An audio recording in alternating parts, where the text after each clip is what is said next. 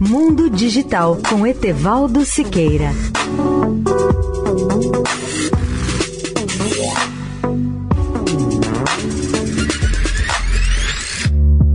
Olá, ouvintes da Eldorado. O mundo acadêmico parece estar redescobrindo as previsões mais sombrias feitas por Philip Agre, um professor da Universidade da Califórnia em Los Angeles.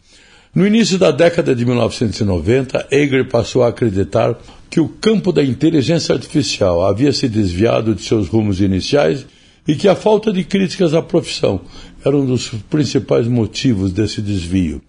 Naqueles primeiros dias da inteligência artificial, a maioria das pessoas nessa área se concentrava em problemas matemáticos complexos voltados para a automação de tarefas humanas, com sucesso limitado na época. Ainda assim, a indústria descrevia o código que estava escrevendo como inteligente, entre aspas, dando-lhe atributos humanos que não existiam de fato. Esses dados seriam coletados não por um único e poderoso governo, ou seja, um Big Brother ou irmão mais velho, mas pior ainda, por várias entidades para muitos propósitos bem diferentes.